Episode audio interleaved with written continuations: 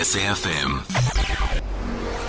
Prime time all day long. Well, what's supposed to be the most powerful rocket ever flown to orbit was supposed to launch yesterday. It's Elon Musk's SpaceX. They were going to launch the vehicle. It's called Starship. The launch was scrubbed at literally the last minute. Professor Jean Pitot is a lecturer at the University of KwaZulu-Natal's Aerospace Systems Research Institute. Professor Pitot, good morning to you. I mean, disappointing when a launch is scrubbed at this late stage. But what makes one rocket more powerful than the other? How difficult is it to do? Good morning, Stephen. Good morning to your listeners as well.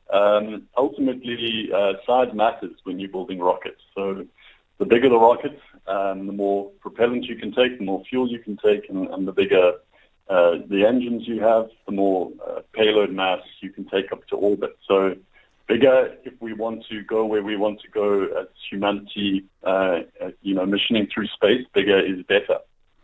That just gives you more speed, right? But does it necessarily mean that you go further in space? Well, going in space, traveling in space is all about speed. So it's a matter of making sure that you have the right speed, the right orientation for the rocket. And of course, the higher the mass that you're carrying up, the more energy you've got to put in to achieve speed.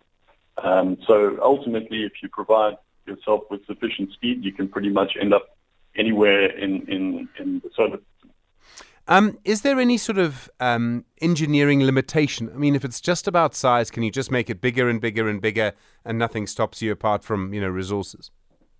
Well, there are actually some limitations. So from a structural point of view, you need to make sure that your structure can withstand all of the forces that are acting on the rocket while in flight.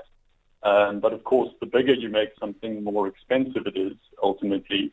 So you've got to balance how much you want to invest in developing highly efficient technology against how much how quickly you want to build a rocket and how cheaply you want to build a rocket as well. So it's a bit of a trade-off between kind of size and technology, but ultimately, if you want to get a lot of payload mass into orbit and beyond orbit, you're left with no other alternative but to build a very big rocket and as efficiently as you can.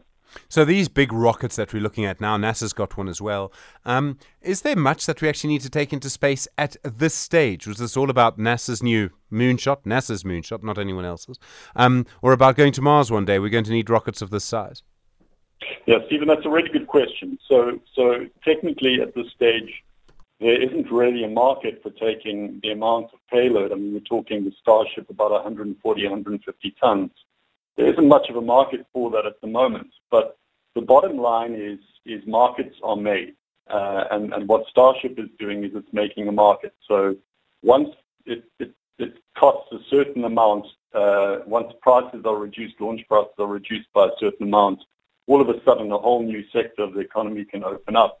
And when that happens, new business opportunities arrive, and those business opportunities require infrastructure in space. So it's kind of like chicken or egg, and Elon Musk with Starship has basically leapt ahead in order to open the market in the first place. But ultimately, if we want to explore our solar system, if we want to start exploiting low Earth orbits for the new space economy, we have to get a lot of infrastructure and equipment up into orbit and to the moon, for example. And Professor, the last time I spoke to someone from your organization, I was told not to call them a rocket scientist. Am I allowed to call you a rocket scientist? No. I personally prefer going by the term rocket engineer. You can call us what you like, Stephen. All right, Professor, thank you. Professor Jean Pitot, is a rocket engineer, a lecturer at the University of KwaZulu-Natal Aerospace Systems Research Institute.